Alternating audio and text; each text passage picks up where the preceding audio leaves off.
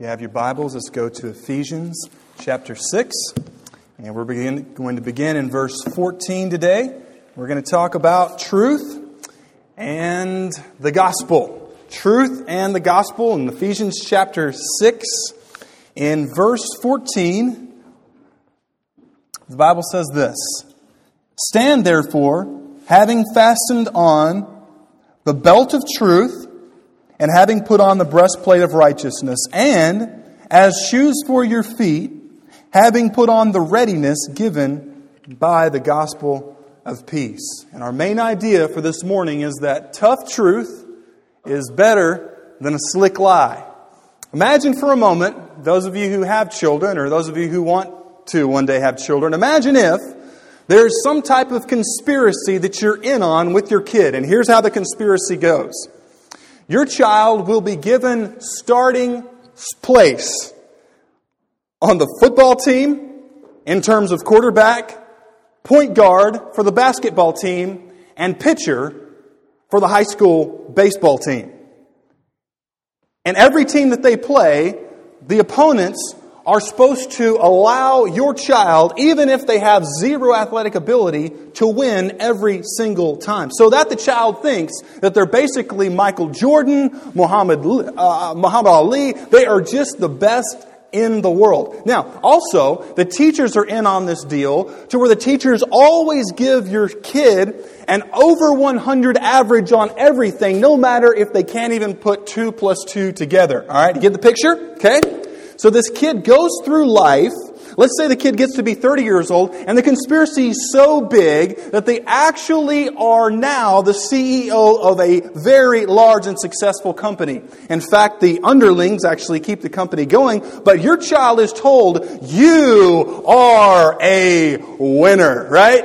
You are awesome. You can do everything, but in fact, your child is actually a moron.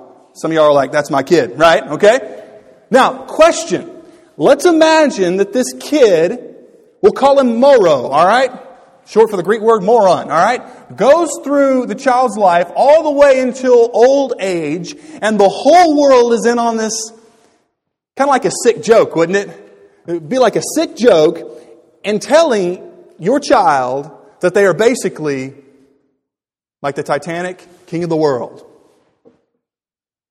Would that actually be a good life. In the child's mind, they think that they are supremo ultimato.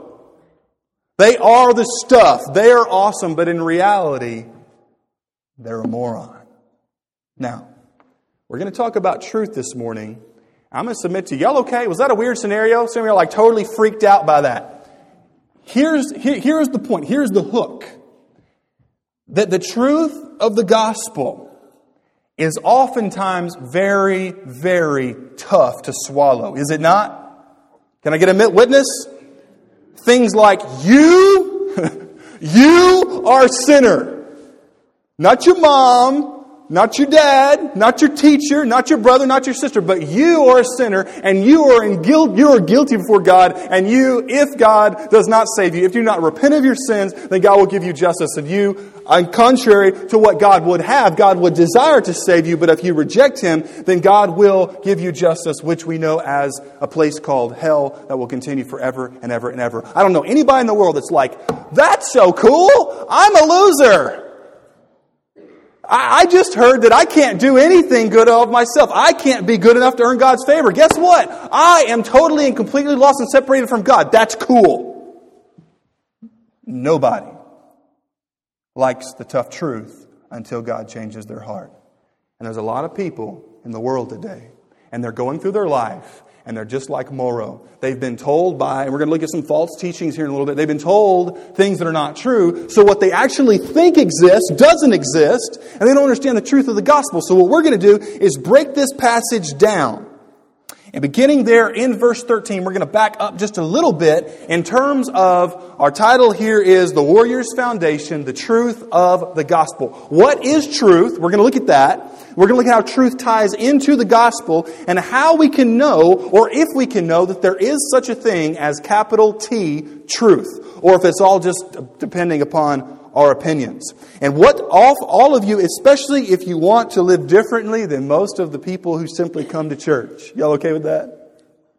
Right? People just come, that's something they do, they do. But if you're ready to just really live for Jesus, you might be, if you write this down, there's a man named Athanasius who lived, um, he was one of the early church fathers, and it got to be so crazy in the early Christian world that people were saying, a group called Arians, not, not about the Aryan race, but the man's name was Arius, and he was saying things like Jesus was a creation, right?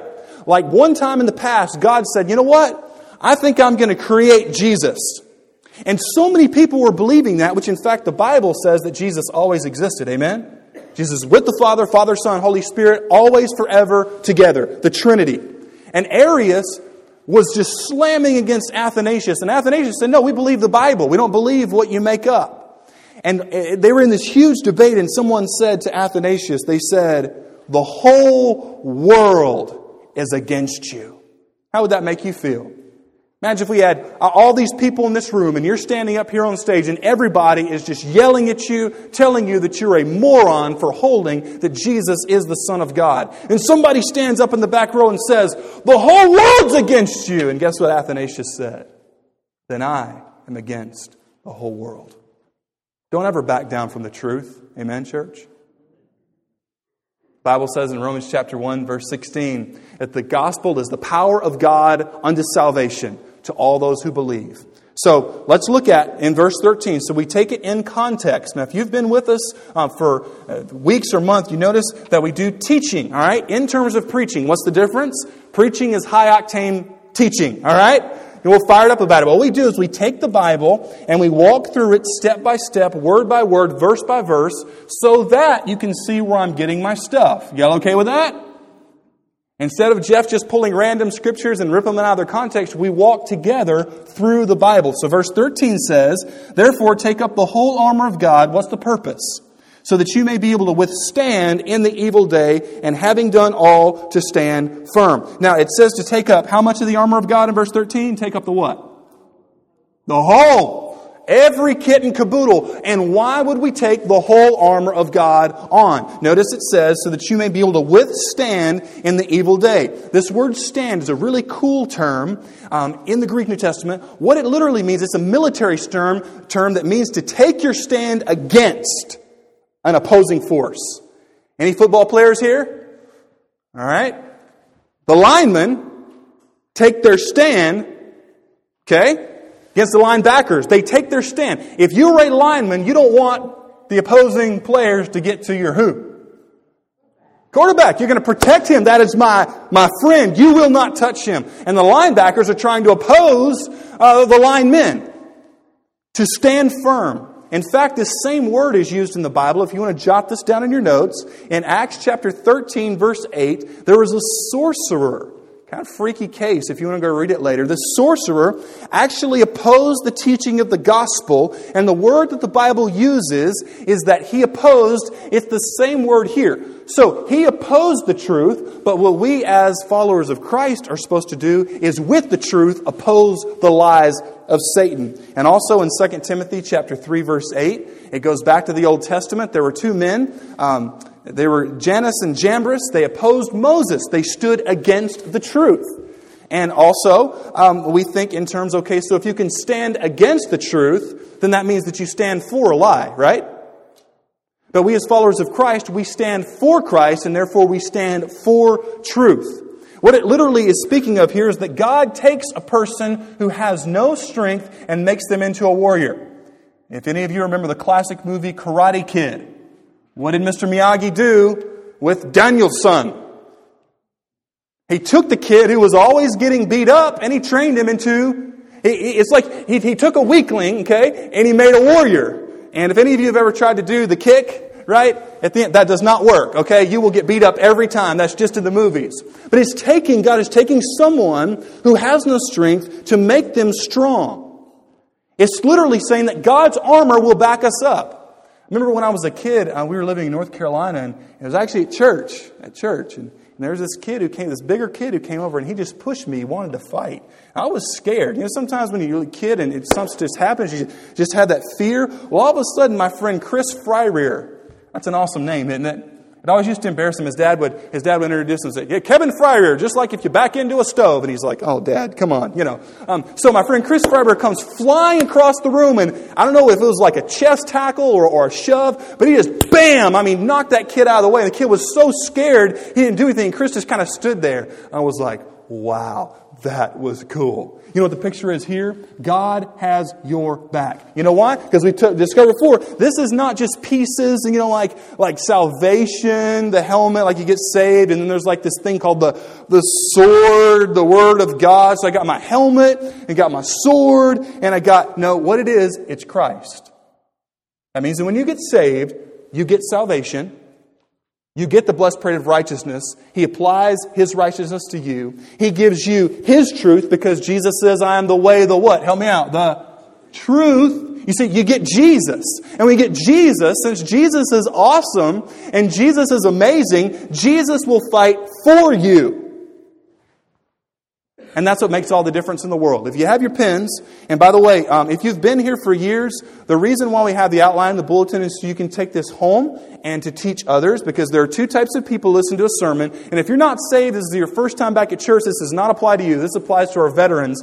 You will either be a sponge or you will be a conduit. This this morning is so that you can be a conduit. So that's why we have it there. Here's, a, here's something to write down. 1 Peter chapter 5, beginning in verse 6. This is an amazing text when we think about standing against the lies of Satan.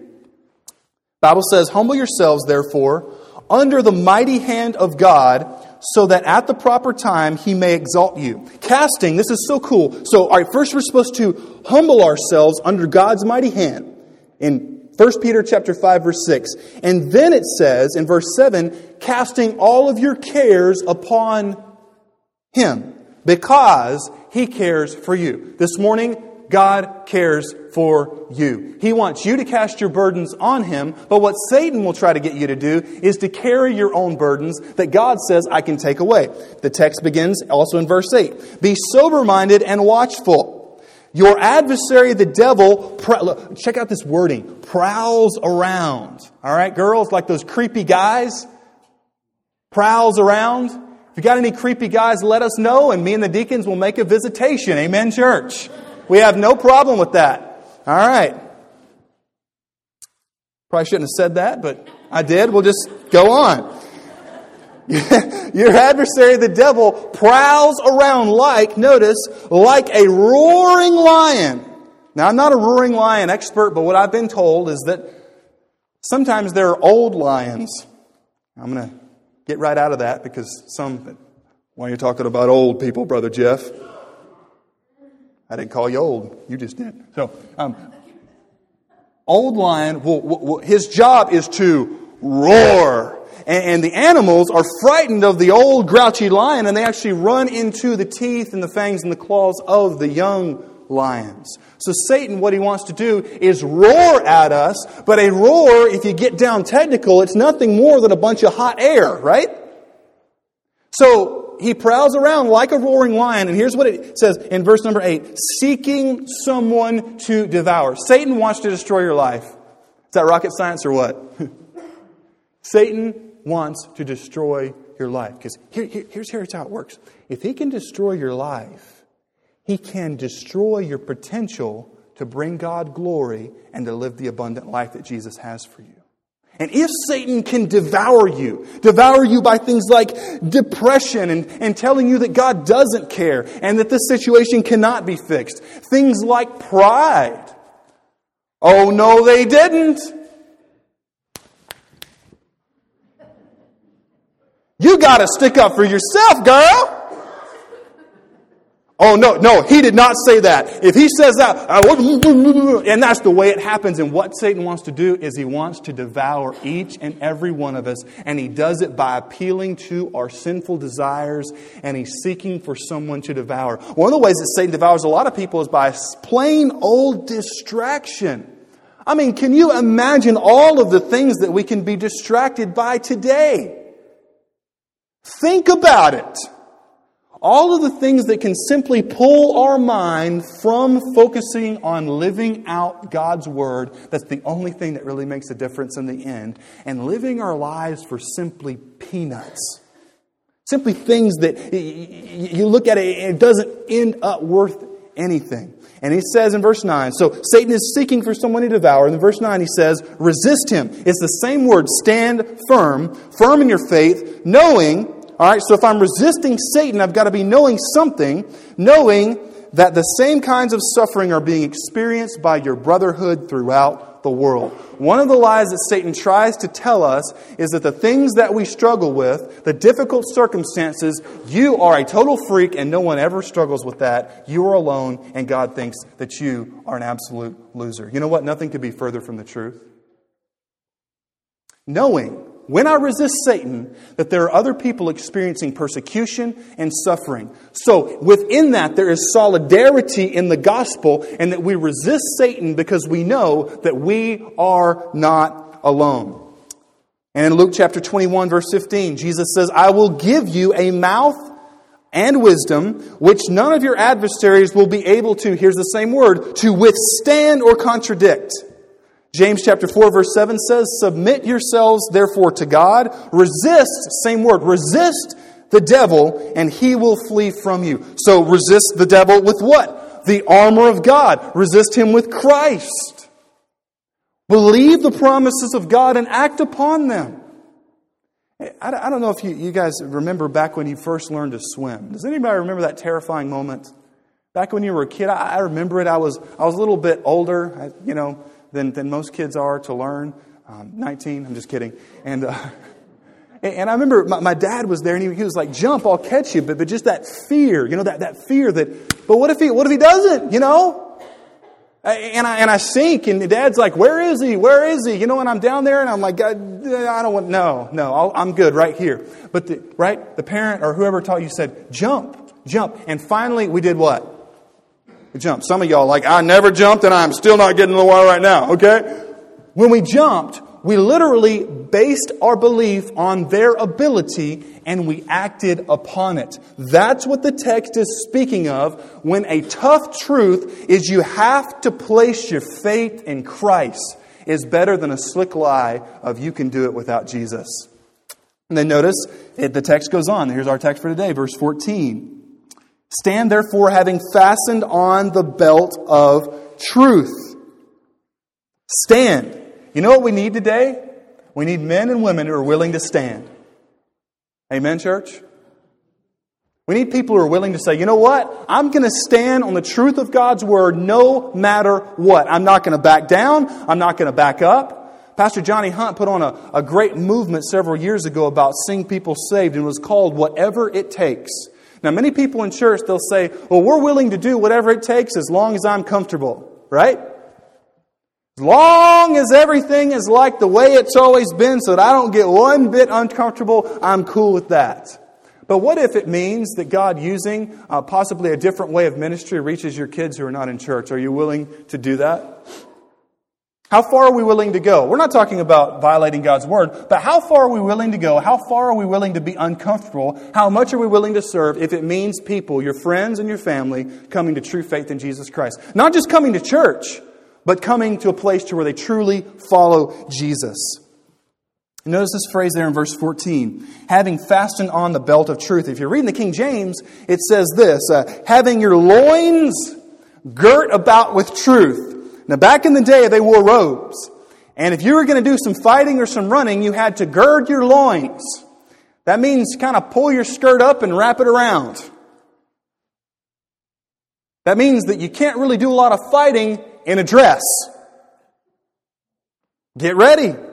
Prepare your mind for action. Prepare your mind. Get ready. And notice, it also says there in verse 15, we've got the belt of truth and as shoes for your feet, having put on the readiness given by the gospel of peace. Simply put, it means that we're supposed to be ready to share the gospel. Now, a lot of us are ready to share our opinions, right?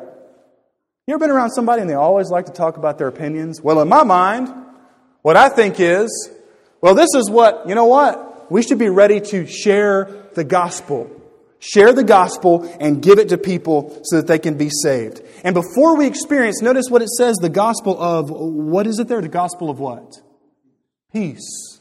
Before we experience peace, here's what has to happen God has to do violence to our sinful nature by running it through with the sword of the Spirit. That simply means that we need to be convicted of sin, come to the place of repentance, repent, and through that, God kills, makes us new, He changes us radically to be a new creation.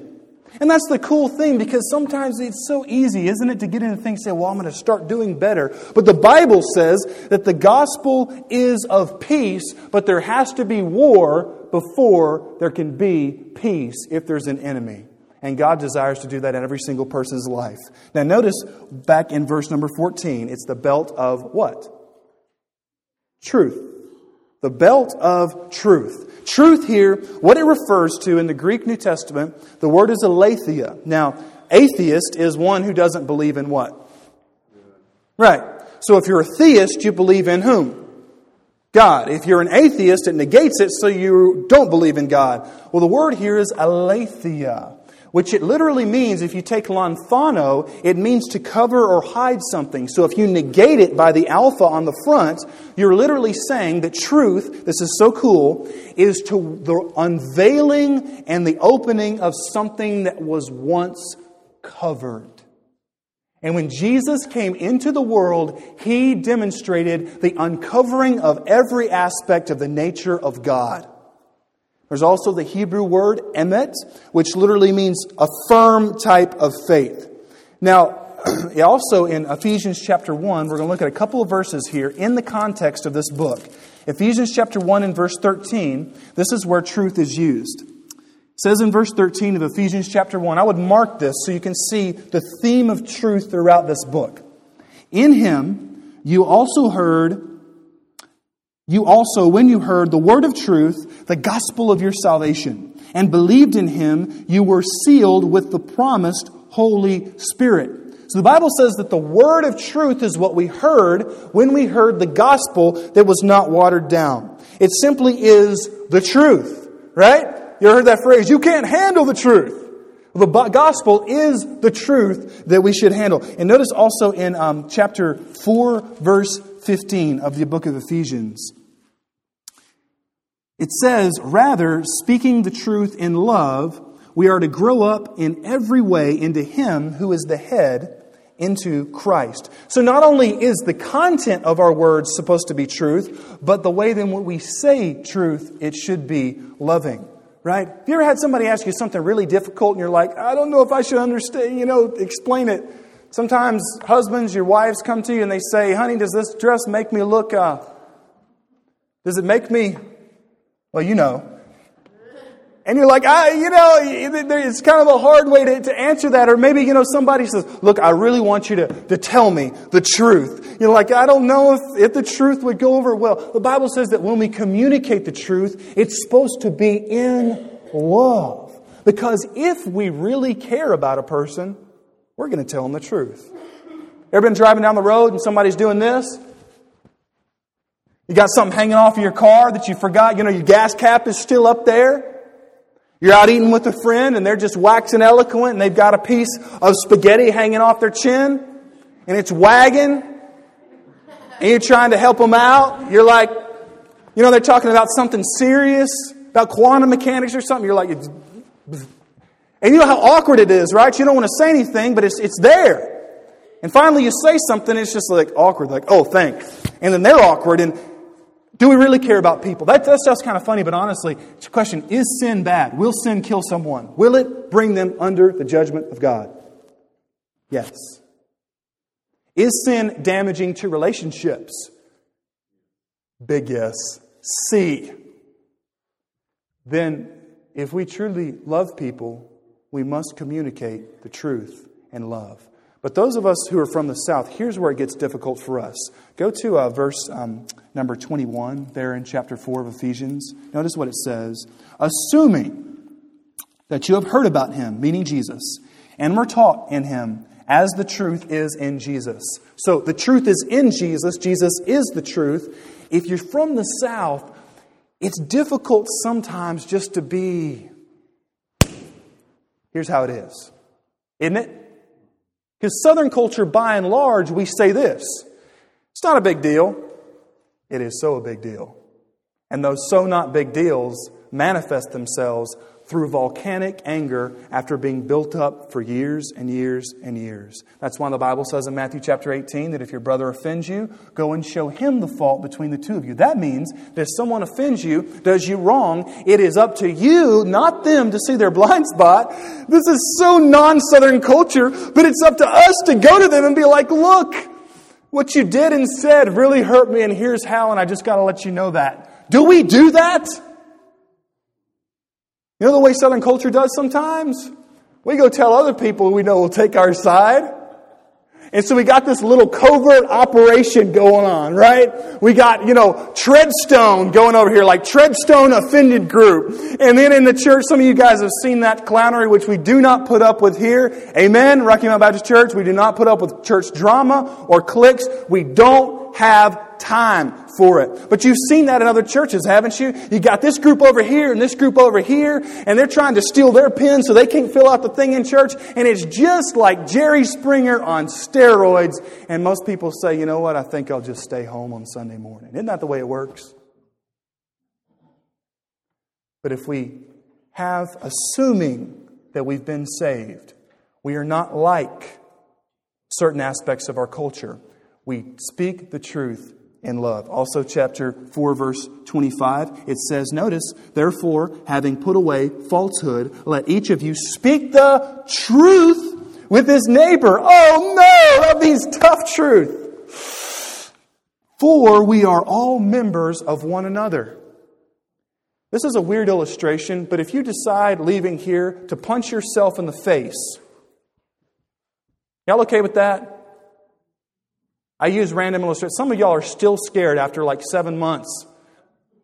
The first month I was here, I thought I had done something wrong every single. It was like quiet as uh, as a graveyard. People, everybody was like this, like eyes wide open, looking at each other, like I don't know either. You know, but you guys are loosened up. This it's, it's going to get more random. All right, just communicate the truth. Imagine if you were at the place in your life you said, "I'm going to punch myself in the face. My face will be punched by my hand. Who wins?" Wrong question, right? It's all part of the same body. When the hand gets hit, when the face runs into the glass wall, that's funny, all right? I just gotta say, have you ever seen that happen before? It's very bad, but that's funny. If you've ever stubbed your toe, if you've ever uh, deadened your leg on a, on a coffee table in the middle of the night, you don't sit there and say, you know what, my leg is hurt, but boy, the rest of me, I'm great, you know? I'm fully functional. Every part of the body is connected to the whole in the same way the Bible says that's why, please hear me, we as Christians must speak the truth to each other because when one person suffers, the whole body suffers. That's why on Sunday mornings, in Sunday school, on Wednesday nights, we at Rocky Mount Baptist Church will be real. Now, if that makes you uncomfortable, I'm sure you can find a plastic preacher somewhere within Southwest Virginia, and he will totally give you vain platitudes the whole time. You can go out feeling great about yourself and never be challenged to do anything, but not here. Amen, church? Chapter 5, verse 9. Truth shows up again. Notice what it says in Ephesians. For the fruit of light is found in all that is good and right and true. That means that every good blessing that God has for us in our lives is found in the truth. In chapter 5, verse 9, that is an incredibly powerful verse. And then we flip over to where we are today in chapter 14. That's why it says to fasten on the belt of truth and if we could bring somebody, you know, some, some really, some male specimen, Lane Dillon, or so, I, I don't know, eh, up here, we were to dress him out fully in this armor, you would have to, if you put on the whole thing, you would need the belt to hold it all together. And the point of the passage is that truth holds everything together. Because if Jesus really can't save us, is it true? No. If Jesus is really not righteous, if he was not born of a virgin, if Jesus really didn't live a sinful life, then righteousness is a fable. If the Bible has errors in it, this would not be a sword. This would be one of those noodles that you beat each other with around the pool, right? If there was no truth, there would be no Christ, and there would be no God, and there would be no gospel, and it would just not matter. Nothing would matter. So here's the question that most people ask. They say, Jeff, is truth possible? Is there really something such as capital T truth? I've heard this so often. Well, it's all a matter of individual opinion. I have my truth, and you have your truth. And no one can say that their truth is better than someone else's, else's truth. You say, well, what about morality? Morality is relative to the individual. That means for some people it's okay to commit adultery, for others it's not. It's depending upon the person. Here's what you do to that person you steal their iPod. Seriously, think about it. If morality is dependent upon each individual, then if your truth is you like to steal iPods, then what's wrong with stealing their iPod? And guess what you'll find with a relativist? A person who doesn't believe that truth really exists. If you scratch them, you'll find a moralist. It's true. And then the response is like, well, no, no, no, Jeff, truth is up to you or up to your culture as long as it doesn't affect another person. Well, now hold on. Who gave you the right to say that truth is relative only if it doesn't affect another person. You see that, the nature of that? And you say, well, that's a self defeating statement. That's a contradiction in terms. To say that all morality is always relative. They say, well, now, Jeff, no, no, no. What you're trying to, I know what you're trying to do. You're trying to use a philosophical syllogism, a Western logic related argument against me. I don't believe in logic. That's where it goes, doesn't it? Say, all right, cool. All right, let's try this. Ready? All right. 2 plus 2 is 4. They're like, what are you doing? You say, or I believe that 2 plus 2 equals 5 zillion. And they're like, what are you talking about? Say, if there is no inherent logic, and by the way, God and who He is, that's where logic comes from. If God did not exist, there would be no way that we could really make um, any distinction in anything. If God is real, then God is the one who instills reason within us. And if God has not given us logic, has not created a world in which there is reason, there is 2 plus 2 equals 4, there is something such as true and false, then you could say something like this I believe that Pete Rose, when he gambled, he went out and he rode upon a dinosaur. And after he got off the dinosaur, the dinosaur jumped on the plane. And then in mid flight, the plane turned into Superman. And then Superman came down, and my goodness, he showed up and he became the president of GM. And that's how the world came to be. And you say, I don't know what you're smoking, but you probably need to stop. If truth does not exist, that crazy, bizarre scenario that those of you who are serious minded, you're still not able to get over that, you're still lost out in netherworld, that would be just as good of a theory as in the beginning God created the heavens and the earth. If there is no logic and if there is no truth. You think about another scenario. If truth does not exist, then imagine if the Nazis won World War II. Imagine. They won. Normandy invasion. Stop cold. They end up taking over the whole world and brainwashing everyone to say that the Holocaust is actually a good thing. Question Would it still be right? What if every school child was, stu- was taught, beginning at the age of three, that it is a good thing? Praise be to the Nazis for committing what we know as the Holocaust. If the whole world believed it was morally the thumbs up thing to do, would that make it right? No. So, truth is not dependent upon an individual or a culture, but truth is a person, and he is his name is Jesus Christ.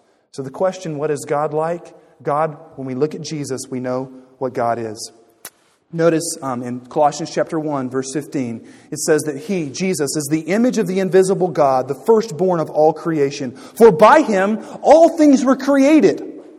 In heaven and on earth, visible and invisible, whether thrones or dominions or rulers or authorities, all things were created through him and for him. That means this is so huge. When Jesus came to be born into the world and he lived his life, that's how we know what God is like because Jesus is the Son of God. That's the about me section on who God is. That's how we see what God thinks about sin. That's what we think. See what God, how merciful. Amen. Isn't that so cool? You see Jesus giving mercy. That's who God is because Jesus is Son of God. See, Jeff, how are we changed by truth? Well, truth, when we receive it, truth is something that changes us because it aligns us what, with, with what reality actually is. So, finally, very quickly, as we um, sum this up, some application points. The gospel of truth of Christ calls us to do this to truly live for the first time. It says to put on, prepare your feet with the gospel. Imagine if you went into a battle barefoot. That wouldn't work very good, would it? You get cut up, you'd slip down, you have no mobility. So the point is, for us as believers, we have, we don't have to. It's not an obligation, but we get to share the gospel. And you know what we would see if we really truly grabbed a hold of this? If all of us together, we just fell in love with Jesus and we were changed by His truth, if we begin to die to ourselves, those friends that we have and teammates and coworkers, we would see those people as people who Christ died for and who He loved.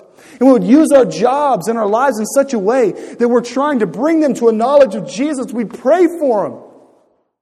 We would have people, please hear this, like every week get saved. Got a good sized group here this morning. And the races are even going in Martinsville. You know you're a redneck if. Y'all all right? But if we really fell in love with Jesus we begin to live by dying to ourselves, to share the gospel, even if we don't know how, we don't know big words, we just share it as best we know how, we would see people saved every single week. Man, wouldn't that be awesome? Secondly, the gospel of truth enables us to truly fight against Satan. Here's what, uh, any of y'all read Machiavelli? Here's a, you never, never heard him quoted from a Baptist pulpit before, but here, here's his quote. He says, Men are of so simple mind and of so much dominated by their immediate needs that a deceitful man will find plenty who are ready to be deceived. You know what that simply says? That without the truth of the gospel of Jesus Christ, you will, as the words of the country song, if you don't stand for something, you will fall for, help me out, anything. And there are people, if it wasn't so sad, it would be downright funny. Wouldn't it? To see some of the things that people are falling for today? New Age religion, I am God. Where we're in a world of hurt if you are. I can become one with God by sitting around a tree and, and seriously? Seriously. The quota I was going to read several weeks ago about a guy who was um, into uh, a New Age movement, and he actually he says, "I found a rattlesnake. I don't know how he didn't get bit, but he says I curled up next to this rattlesnake, and he was calmed by my warmth, and I felt as one with the world." Yeah, that's what I thought too. There are people today who are going through things like false religion, trying to find some way to gain peace with God, to find truth, but truth is in Christ. To truly fight against Satan. God will give you, through the armor of God, through Christ, the weapons and the defenses to fight against Satan. But if we refuse to accept and believe the truth, we will be literally naked on a battlefield and it won't go well. Number three, to truly be different from the world.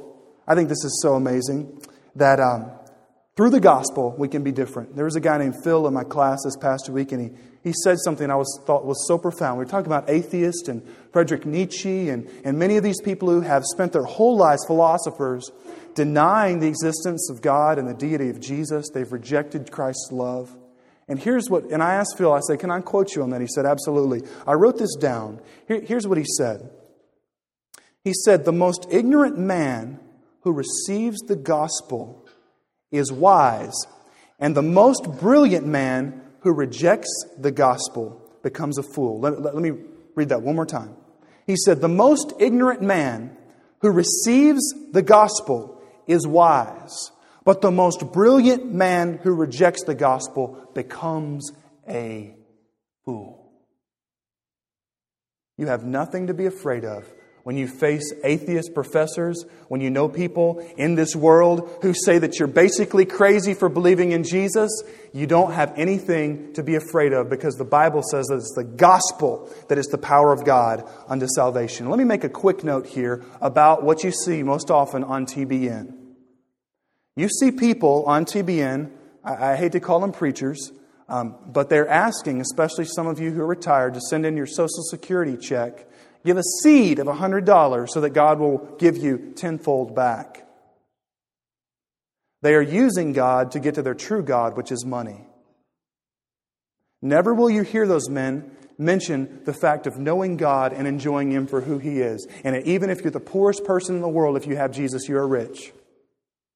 You see them trying to take, take, take. They rip the Bible out of context. They abuse God's word. And there is one thing, I'm just going to make, you can put me on the record. There's one thing that these so called preachers who take the Bible out of context and try to steal from old women and people on a fixed income by lying to them and telling them to send in a so called seed so that this so called preacher can give them a prayer cloth. There's one thing that that preacher is going to want the second after he dies, and it's an air conditioner. I'm serious.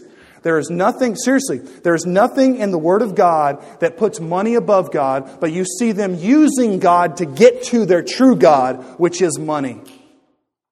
The gospel is about giving. Amen, church? We are here to give to the community, to send missionaries around the world. We are not here to take. Um, I uh, have this book from Miss Page. It's by, it says John Lee Taylor, minister and missionary. And this was the, the man who um, God brought to found this church. And I wrote down the date. It was August 19th, 1879. Rocky Mount Baptist Church was established. And here's what one of his friends said about him. I want to read this to you. It's a very old book, and I, I love old books. You can smell them and you kind of get smarter. Hmm, some of y'all know that old book smell.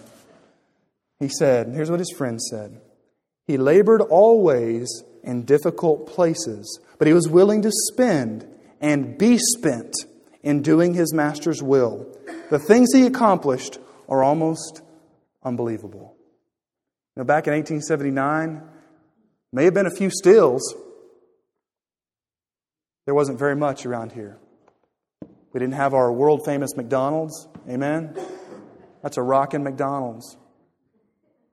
Didn't have our Chinese restaurant. Students, there weren't even any cell phone towers for you to text to your friends. It was essentially a wilderness, small town. But God laid it upon a man's heart to step out and actually live out the truth. And he founded what we today are a part of, and that's Rocky Mount Baptist Church. And his friend said he was willing to spend and to be spent. Question today Are you willing to be spent for the gospel of Christ? Are you willing to commit? Are you willing to follow? Are you willing to believe?